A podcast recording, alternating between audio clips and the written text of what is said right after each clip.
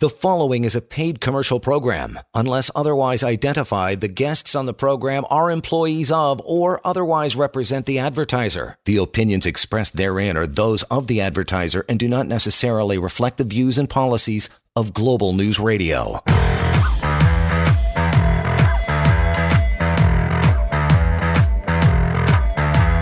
This is the Employment Law Show on Global News Radio.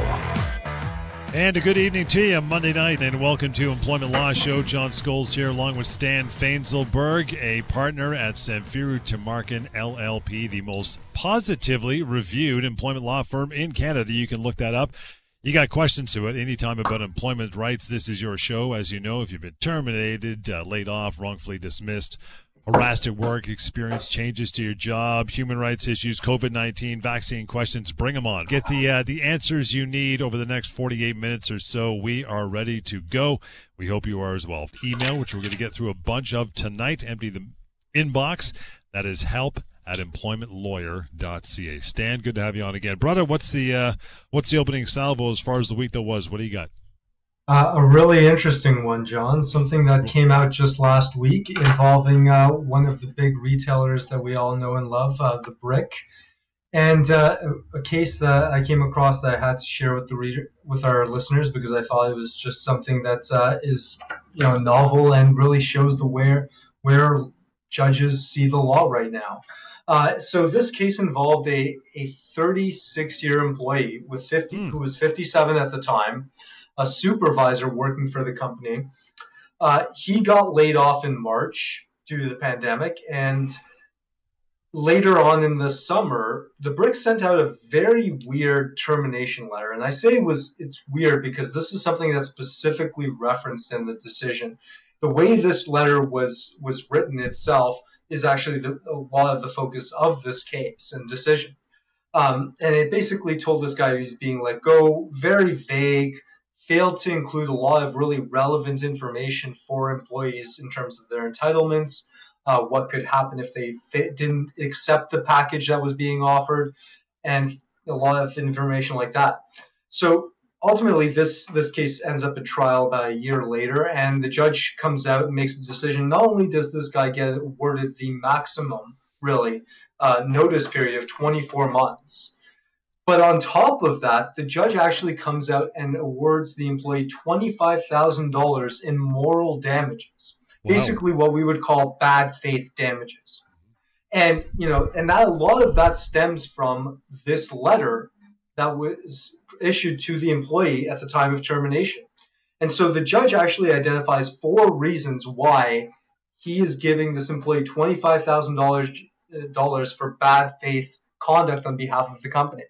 So the first that he identifies is a lack of transparency and fair dealing by the brick in the termination process, basically saying that you know this letter failed to identify what would happen to this employee if he didn't accept whatever the brick was offered. Essentially, you know, it, what the letter seems to have failed to say is that you, even if you don't take what we're offering to you, you are still entitled to your minimum entitlements, and you still have rights notwithstanding, you know, that we're making an offer to you or we're being terminated.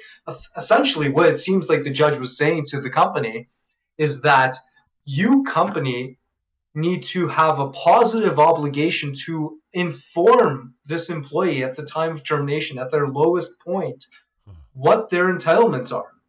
Not, you know, not that the employee has this own obligation, that the company has this obligation.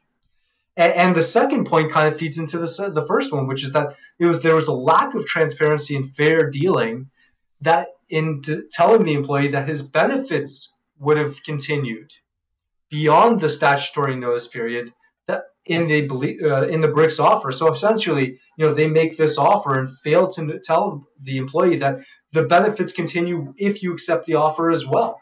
Again and something that you know arguably the brick didn't have an obligation to make that type of offer to the employee. I mean, you know, they have this obligation, no question, to offer employee benefits for the first six, eight weeks or the statutory minimums in the statute in the Employment Standards Act.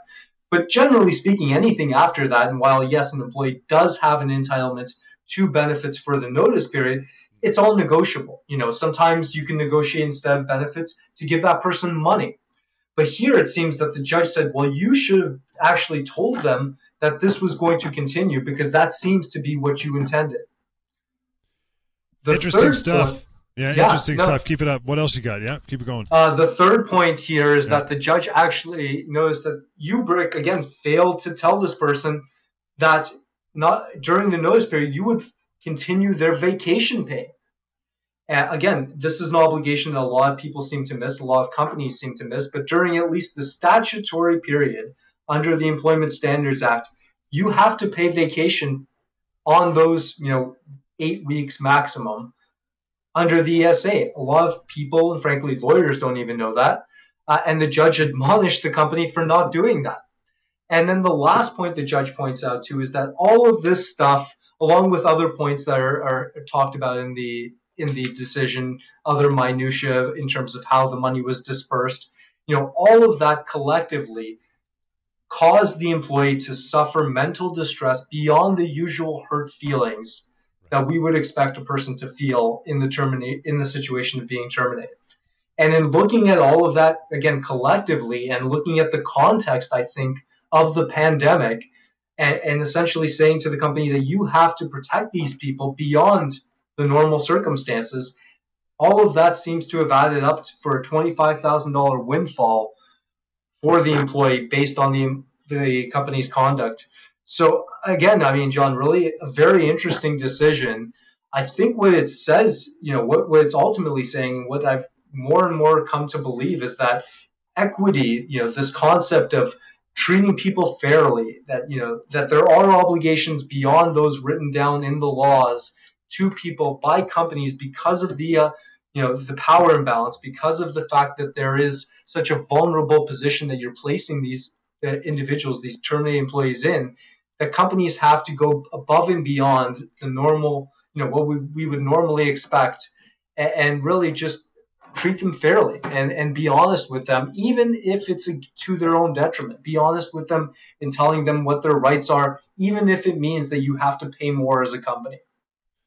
Yeah, it's interesting too. It just also goes to show that even a big, big, you know, long time sophisticated employer, they don't always know what's right and know what to do. It's not just your little uh, little mom and pop shops in that regard. Uh, Jonathan, thanks so much for standing by for a few minutes. How are you tonight?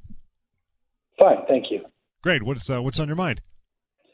So I work for a large corporation, healthcare in the healthcare world, uh, mm-hmm. at a hospital, and I've worked there 23 years in a professional capacity and my hours have been 10 till 6 during that entire time. And uh, I actually have been at one particular job for 15 years where I was recruited from another part of the hospital, and those mm-hmm. hours those hours were part of that recruitment. Uh, I've just been advised over the last couple of weeks that they would like to change that to 7:30 to 3:30 as opposed to 10 to 6. And mm-hmm. uh, I have about it's roughly an hour, hour and a half commute as is. So uh, and and a lot of uh, that 7:30 to 3:30 is rel- relatively drastic. So I'm just wondering if I have any. Uh, it's a non-union job, by the way.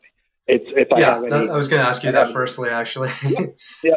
If I have any options in regards to uh, accepting uh, or or not. Yeah. Uh, so I mean, is there any contract specifically that sets out those times or or spe- or may have said anything about that they have the right to change your hours? You, have you ever signed a contract like that? No contract in place uh, no over, the entire over the entire time.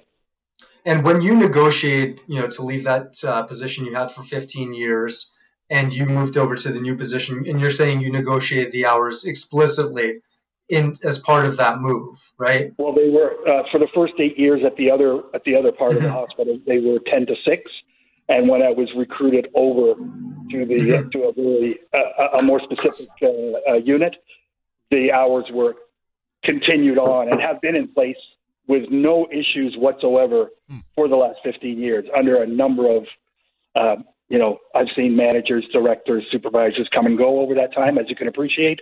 Um, mm-hmm. But it's it's never been an issue, and it's not an issue relative to, you know, job performance, availability, or anything. I, I think it's just a matter of them saying, we have eight different people in the hospital doing this kind of work, and we mm-hmm. want to get we want to get everyone in a cookie cutter situation. That's that's the only thing I can imagine is that they're you know what they're trying to do. I don't know why. They, yeah. definitely it's this is not any sort of and I realize it's not any sort of a constructive dismissal. They absolutely do not want me to go. I know that very clearly. Well, well, that I mean, I was going to say that is actually a constructive dismissal, but again, a constructive dismissal, you have to remember, doesn't mean they want you to go. It means that they're changing the terms of your agreement in a way that breaks your agreement effectively. You know, sure. having worked somewhere for as long as you have, based on your schedule, it's very, you know, very clear to say that that's a term of your agreement. Now you're saying you don't have a written contract, then you have an oral contract. You have an implied implied contract here, right. and it it could be, I would say very clearly that one of the implied terms is that you work 10 to 6 since you've been doing that for 23 years. Now, if they're trying to change that and as drastically as they seem to be, you know, basically asking you to start two and a half, three and a half hours or two and a half hours early, that, that's a drastic change obviously would make eh, your life, you know, require you to reorganize your life in a significant way, I would say there's a good chance that it is a constructive dismissal. Now, again, that doesn't mean that they want you to go. It doesn't mean that you know you have to exercise your rights. It could be a constructive dismissal, and you could say, okay, you know, I appreciate that this might be an opportunity for me claim its termination, but nevertheless, I want to continue working. But doing that also means that you've now accepted those hours and you've accepted that they have the right to change your hours. Right. So I, I'm, I would say that yeah, you absolutely don't have to accept that. That is a constructive dismissal, but you could accept it if you want to, knowing as well the repercussions of doing so. Sure. Okay. So by not by not accepting, uh, that puts the ball in their court in regards to okay, we're not accepting you, not accepting the hours, and therefore we're going to terminate you. And at that point, it might be uh, it might be prudent to uh, to uh, well. That's one way they might play it. I mean, I can if you kind of work out the scenarios. I think there's a couple of ways they can uh, handle it. And you're right; it does put the ball back in their court. Uh, and I can see them handling one of several ways. Number one is, as you say, they just say, "Well, we this is the job, and if you can't do it, you're terminated." And that's to be and to be clear, that's perfectly fine. You know, sure. no nobody can force two parties to work together if they're saying we want to do this and you're saying I don't want to do that, they can't force you to do it, but they don't have to let you keep your job either. Now, the, sec- the, the next scenario is they could just say, well, John, doesn't matter what you think, we're going to do it. You know, these are your new hours, putting essentially putting the ball back in your court to say, okay, what are you going to do? Are you going to claim constructive dismissal, or are you going to essentially say, no, I'm going to accept that job? And then lastly, they can Hold on, we're gonna just got I just got to stop you, Stan. We really got to get to a break. John, just hang on if you're still there. If not, you want to keep on listening after the break, and we'll let you go. And uh, it's all going to end up with you making a phone call anyway. But we'll finish that last point with Stan in just a moment. Uh, taking a short break. Stan Fainzelberg is your partner at Samfiru Tumarkin LLP, Employment Law Show, Global News Radio.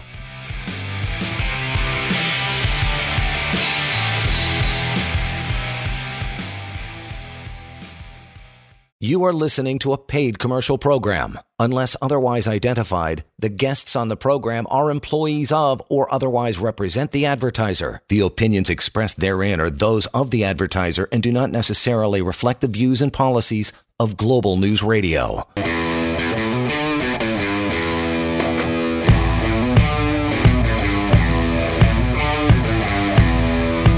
Welcome back to the Employment Law Show on Global News Radio. Welcome back. If uh, you have questions about your employment rights, uh, you want to call or contact Stan Fainzelberg, partner at Samfiru Tumarkin LLP. And uh, it's quite simple. That phone number is is really uh, easy. Rather, give it out all night long. 1 821 5900. That is how you do that. But Jonathan had him on the air before, Stan. A few points there. Longtime employee wanted to change some hours. Could be a pretty drastic change. And, uh, you know, what, uh, what are you thinking your, uh, for your final point there? Yeah, absolutely. So just to finish that off for you, Jonathan, the last thing I want to mention is term, in terms of what the company could potentially do here is uh, is give you essentially notice of the change, effectively saying to you, okay, we recognize this is a constructive dismissal, so we're not going to implement that change right now. but you know we think you're entitled to 24 months of notice. So Jonathan, we're telling you that 24 months from now, your job is going to change, and you can either consider you know you can accept those changes 24 months from now, or consider this effectively you know notice working notice for the purposes of your termination. That was just the last point I wanted to get across to him, John. Could he? I mean, it, it, pretty. You know, he's probably like you said, his his whole life revolves around those hours, and they have for a couple decades. But if he was like, could he go to employer and say, you know what, I like being here. You're good people. Can I take this out for a spin on a temporary basis? Maybe give it a give it a shot for a couple months, and if it's not jiving with my lifestyle, then I want to go back to the uh, normal ten to six that I've been working forever. Could he do that if he does it in writing, of course? he can absolutely protest the change and you can actually try out the change you know a couple of months i would say is maybe on the on the outer limits of what's acceptable. But as long as you're making it clear that okay well guys you know i don't know how this is going to go so i'm not necessarily accepting it but at the same time i want to test it out. Maybe it's going to work out. Let's give it a few weeks. Let's give it a month see how it goes. Absolutely you can do that while reserving your right to claim constructive if things don't work out at the end of you know your test period. I want to get to our first email of the night. Anytime you want to send Stan or a member of his team the email, no problem. Help at employmentlawyer.ca. Ike is our first guy up. Says, Hey, Stan, my employer wants uh, to get rid of my annual bonus because they are saying they cannot afford to pay it any longer. This is a huge part of my compensation, about a third, and I can't afford my uh, myself to lose this money. Is there anything I can do? know, speaking of constructive dismissals, John, I mean, this is uh, about as clear cut as those tend to get because nothing is clearer when it comes to a fundamental change in a person's employment contract or the terms of their agreement than taking away a lot, bunch of their money. And so, if it's in the form of a bonus, it's if if it's in the form of changing your commission structure in a way that you know very clearly reduces your income, or if it's just as simple as, hey, you're making two bucks an hour less this this uh, month or from now on. All of those are very clear fundamental changes to an employment agreement that employees do not have to agree to. They can treat those as terminations, they can walk away, claim constructive dismissal, and fight for their right to severance. Let me ask you this: So, if if Ike's employer wait, oh no, he doesn't say uh, no, he doesn't say how long he's been getting this bonus for. We'll assume it's a while. he says it's an annual bonus. What if we were to, or if the employer were to dig up and dust off a contract that said all bonuses, you know, are at, are discretionary at our discretion when we decide to give them, if we can decide to give them? Would they have anything to, to stand on the, the employer that is in that regard? You know, discretion is one of those really meaningless terms nowadays because, I mean, it obviously means something specific, but everybody right. uses it so loosely in employment contracts. But just saying that but the bonus is discretionary, you know, a discretionary bonus, when I hear that, I think of a Christmas bonus. Some small shop saying, hey, you know, I'm going to give you a couple of bucks at Christmas uh, every year. There's no rhyme or reason to how much it is. It's just a matter of what I feel like giving you or how. Mm-hmm uh, that's essentially the basis of the decision. You know, when you're talking about something as significant as a third of someone's compensation, very likely that bonus is not so much discretionary as it might be as written on a piece of paper. Very likely that bonus is based on something. Maybe it's sales metrics, maybe it's the company's performance, maybe it's a combina- combination of both. But once you say something is objectively based on something, you can't really say it's discretionary anymore. And from there, you kind of jump to the next question in the case law, which is is it an, is it an integral component of that person's compensation? And one third of your compensation is no, there's no question that's integral. That's a huge chunk. So kind of those are tend to be you know the way we view these. Is it integral? What are the facts on the ground? Is it you know is it actually discretionary or is it based on objective measures? By the way, this or any other topic about uh, your job, your employment on behalf of yourself or uh, anybody else, no problem. Help at employmentlawyer.ca. Oh, by the way, the website pocketemploymentlawyer.ca. You can use that anytime. It's like having an employment lawyer with you at all times on your smartphone, free and anonymous. And rolled into that would be the severance pay calculator portion as well, which is uh, wickedly handy for figuring out what your severance really should be in the event that uh, you need it, right? You got to find out pocketemploymentlawyer.ca. Mike is up next. We had Ike, now we got Mike. My sweet tooth is uh, starting to creep up. Uh, Mike says, had an agreement with my boss that I would go off and get migraine headaches looked at. Was off five weeks. When I came back, he sent me to his other business in another town, which wasn't our original agreement. When I protested, he said it was his business and he could do whatever he wants. Is that true? I mean, it's not true in for so many reasons here, Mike. Not only is you know obviously you have an agreement to work for one particular business. Now, keep in mind when you have an agreement to work for a business, very you know your agreement is with the business. It's not with the person who's the president. You know, it's not the largest shareholder. A bit. If you're talking about a corporation, that's a legal entity, and your agreement is with that legal entity. So you can't just be shipped to some other legal entity unless you've, you know, again, given them the right to do that or it's somewhere in a contract. Uh, so that's the first issue. But the bigger issue I see in Mike's question is the fact that he went off on what sounds like disability leave. Yeah. You know, he was dealing with a medical issue, migraines, and went off, I'm assumingly based on some sort of medical advice, off on disability leave. And with that comes certain protections, including, you know, job protection for either your position or a comparable position in your business. So not only is your your boss doing wrong by you by switching you around to this other business wherever the hell he's sending you, you know he's doing wrong by you because he's violating your human rights very likely, Mike. And you should give us a call to discuss that situation. And that number, Mike, as you know, you haven't heard it before. Here it is: one eight five five eight two one. 5900 1855 821 5900 but here and now eric thanks for hanging on good evening hello good evening how are you doing Excellent. What's on your mind, man? Yes, um, I, I bought a house in Peterborough and I was working in Whitby. So mm-hmm. my my employers are trying to play, uh, you know, like a game of, you know, trying to to make me either leave the job or using an because they want me to be coming from Peterborough to come and do like a a performance improvement program. That if I cannot okay. do that, they cannot give me a new location in Peterborough whereas I have a contract with them. So they also mm-hmm. gave me a query, uh, a query letter that you know that that I brought COVID. COVID is what you get.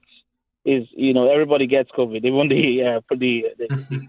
yeah. So everybody like I got infected with COVID, and then they claim that are use it to infect. Uh, I mean, I'm in the healthcare field, that are use it to infect uh, one of their the, the clients we are working with, and because of that, they cannot give me a new location in Peterborough until I, um, you know, until I, I face like a query in the previous location. So I have to be driving from Peterborough to Whitby for more than two or three weeks until the manager is satisfied that I'm okay before they can give me a new location. And you, you oh. also have to apply for a new location within the same company. Right. Well, so you were working in Whitby you're saying before this, and when you bought the house in Peterborough, did they make you a promise they would give you this location, or did you just assume that like, well, I'm in Peterborough now, can I work here? Yeah. So uh, on their on their on their policy, it says mm-hmm. you know if if you want a new location, you can apply internal internal application. Since I have a contract with uh, with that uh, location, so you can get a contract in a new location. So I had so many opportunities right. while I was applying, but the manager is as if, as if she's angry that I bought the house or I want to leave. So she brought that mm-hmm. uh, that uh, you know she just brought you know dug up something against me so I can you know just like a punishment to me. So there is no promise that you will get a new location, but usually you get a new location because it's is a is internal application. Like you just have to apply and go to a new place. Well, I, I understand that, but at the same time, you know, applying obviously also implies that there's going to be a process by which they can hire you or choose not to hire you. So, you know, it sounds to me like they haven't made you any sort of promises about shifting your location and are, you know again they don't actually have to give you that new location even if they've done it you know for all a bunch of other employees before if mm-hmm. if it says in the contract that well, you have to apply to be eligible to get this new location, then again, that that doesn't mean they have to give it to you. That means you have to apply and they can choose to give it to you or choose not to. So unlike you know, unlike a constructive dismissal where they're forcing you into a new location, you, know, mm-hmm. you also can't force them to give you a different location either. That's right. That's right. Mm-hmm.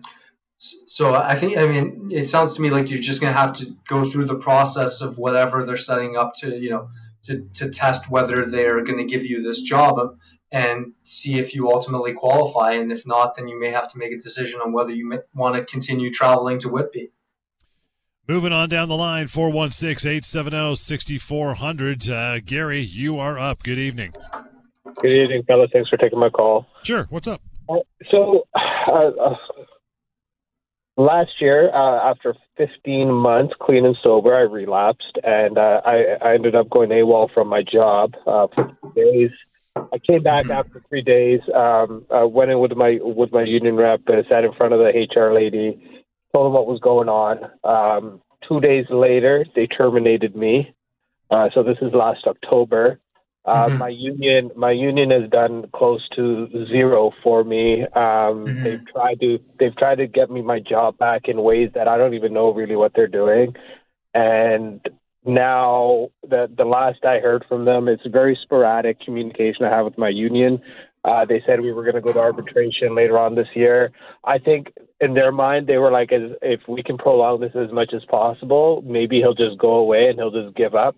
I, I mean, in the middle of a pandemic with mental health mm-hmm. issues, um, substance abuse, there's like we don't have to go far to hear this stuff. And this company had no problem saying, you know what, uh, the hell with this guy, just just mm-hmm. cut him, cut him loose. Where's my rights here? Because either I'm missing something or the union and the company just shafted me.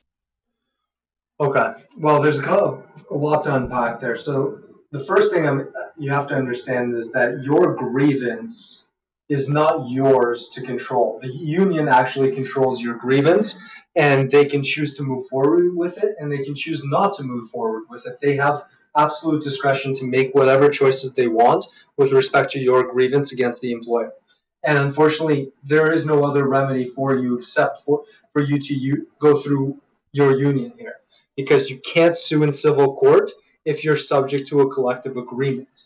So, I mean, now to call, nevertheless, I mean, it sounds like your union is trying to help you. I know it may be taking a long time, but the fact that they're actually going to a hearing, that's a positive step, I can tell you from my experience. Because if the union didn't want to help you, trust me when I say they just tell you they're not going to take your grievance forward, and that would be the end of it.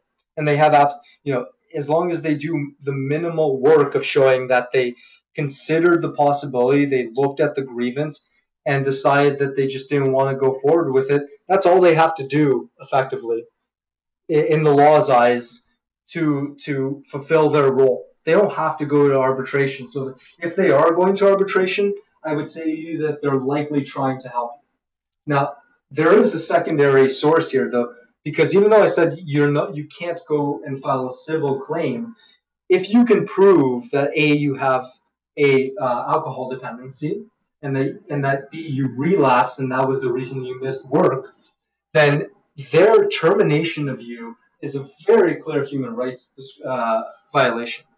Can I just now, you, the, the, yeah. Sorry to interrupt. I'll, I'll just tell you really quickly. I, last November, I even built a case. I got a lot of character reference letters. I got a letter from my family doctor, who's been yeah. my family doctor since I was a little baby, knows my whole history, right? And they, the company scoffed at it. The company's like, this, means nothing to us. Yeah, I mean, the company is ultimately, obviously, has made a decision that they're going to take a hard line, and irrespective of what evidence you put in front of them, they may not change their minds you know, the luckily for you, the company isn't the decision maker here. If they're go if you're going to an arbitration, you're going to have a third party neutral arbitrator who's going to see all that evidence, and I guarantee you they will be interested in that evidence. And they're also, and you know, and they're going to weigh what the credibility, they're going to weigh the harm, the risk, all of the different factors in considering what to do with you, and they're going to make a decision. But you know, it's not the company's role to come to that decision, not the ultimate decision anyway. And, and sorry, getting back to the other point that I was saying, so you actually can pursue a claim against the company here outside of the union context at the Human Rights Tribunal, because even though you're part of a collective agreement, you are allowed to proceed at the Human Rights Tribunal based on discrimination. In this case, what we would call discrimination on the basis of your disability or alcohol dependency. Okay. All right. I appreciate your time, guys. Thanks. Thanks for taking my call. I appreciate it.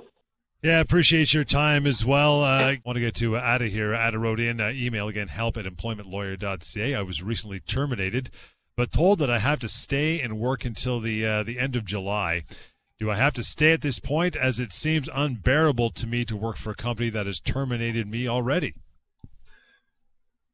Unfortunately, Ada, you know, we our laws allow for companies to provide for working notice. Basically, what what's what's happening in your situation. They're giving you working notice, and that's a perfectly acceptable and legal way for them to satisfy their obligations to you. And the reality is that you kind of have to stay till the end of it. Now, you obviously can resign, but that would be a resignation, and you wouldn't necessarily have entitlements moving forward after that. If you want to get anything after you know the working notice period, you you do have to stay and you not only do you have to stay you have to continue to do your job and do it you know in in accordance with what the the employer wants you to do. Otherwise like if you do if you let's say you did nothing for several weeks you could still actually be fired for cause during your working notice period as well.